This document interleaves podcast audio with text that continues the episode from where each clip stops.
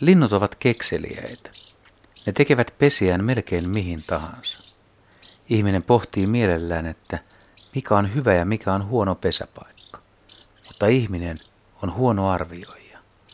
Typerän näköisistä, jopa tuulisista ja kosteista paikoista pyrähtää usein poikuen maailmalle.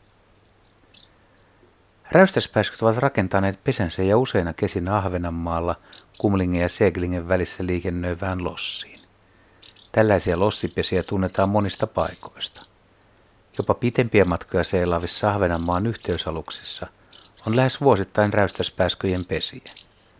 Jos säännöllisesti liikkuvaan alukseen tehdään useampana vuonna pesä, kyseessä on epäilemättä samat yksilöt. Niitä ei siis majapaikan liike haittaa. Räystäspääskyt lentävät lossin tai yhteysaluksen mukana ja ruokkivat poikasensa normaalisti. Sadekkeelle ne ovat joko lossissa kalastusvajan suojassa tai kiertävät saderintaman. Yksi lossissa tarjoaa sateen suojan, valot ja suojan pedoilta. Rästäspäsköjen pesinät voivat epäonnistua koleiden säiden, epävakaan pesäalustan tai harakoiden vuoksi. Pesintämenestystä voidaan parantaa tarjoamalla pääskylle tukeva ja suojainen pesäpaikka. Keinoja on aika monta. Helpointa on laittaa seinustalle vain tukeva lauta – jonka päälle pääskyt rakentavat pesänsä, jos nyt innostuvat pihapiirissä asumaan. Seinustalla ei saa kasvaa puita tai suurikokoisia pensaita, koska pääskyt pudottautuvat jonkun verran alemmas pesästä lähtiessään.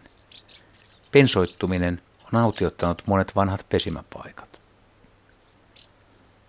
Vanhoissa kirjoissa on suositeltu kukkaruukkujen käyttöä. Jos siihen puuhan ryhtyy, kannattanee tehdä heti useampia sumus rinnakkain. Saviruukuista poistetaan pohja ja ne kiilataan suorakaiteen muotoiseen lautakehikon väliin. Kehikkoon voi tehdä takaseinän, mutta se ei ole välttämätöntä. Sitten kehikko saviruukkuinen kiinnitetään sopivaan kohtaan räystän alle, pohja ulospäin, ruukun toinen pää tulee seinää vasten. On varmistettava, että pääskyllä on avoin reitti lentää ruukkuihin. Räystäspääskyt muuraavat itse pesensä ruukun sisään. Räystäspääskyt käyttävät hyväkseen vanhoja pesäpohjia, jos ne ovat talven jälkeen sellaisessa kunnossa, että niitä voi hyödyntää.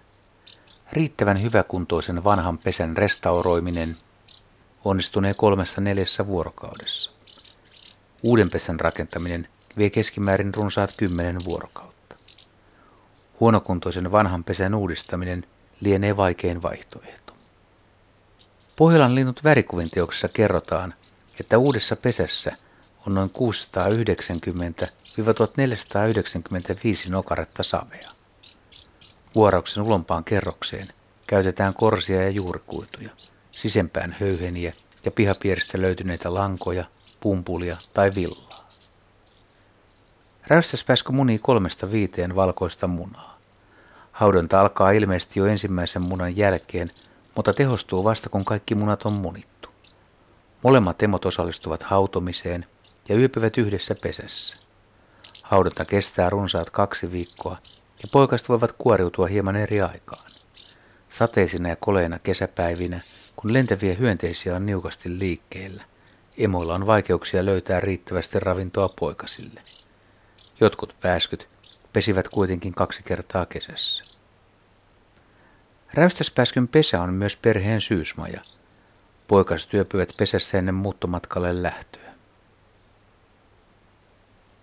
Räystäspäskyllä on tehty tekopesiä puusta, kipsistä, huovasta, betonista ja sementistä. Huopa on ilmeisesti erinomainen materiaali, mutta kun sementtiin sekoittaa sahanpuruja ja puuliimaa, vaikkapa erikeipperiä, saa niin vahvan pesän, etteivät harakat pysty sitä hajottamaan. Meistä monet on valitettavasti huomanneet, että räystäspääsköiden määrä vähenee vuosi vuodelta. Olisi suotavaa, että niillä olisi mahdollisimman paljon hyviä pesäpaikkoja tarjolla.